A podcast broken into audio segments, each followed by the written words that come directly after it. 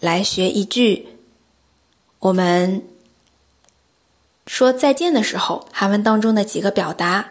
那首先呢是主人对客人，客人对主人这一个。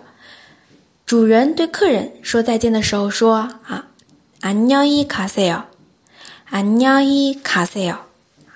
你可以记住这个가嘎就是走，哎，您快走吧，这个意思。您走，您请走。那当然是主人对客人说了，안녕히가세 요。 好，再有客人对主人说的时候，那只要变一个字就可以了。仔细听，안녕히계세 요， 안녕히계세 요。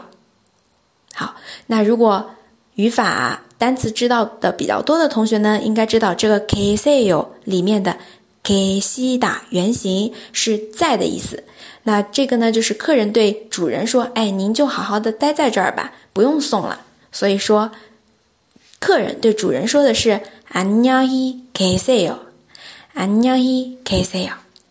”好，我们再来复习一下，主人对客人说“안녕히가세 요”， 然后客人可以对主人说“안녕히계세 요”，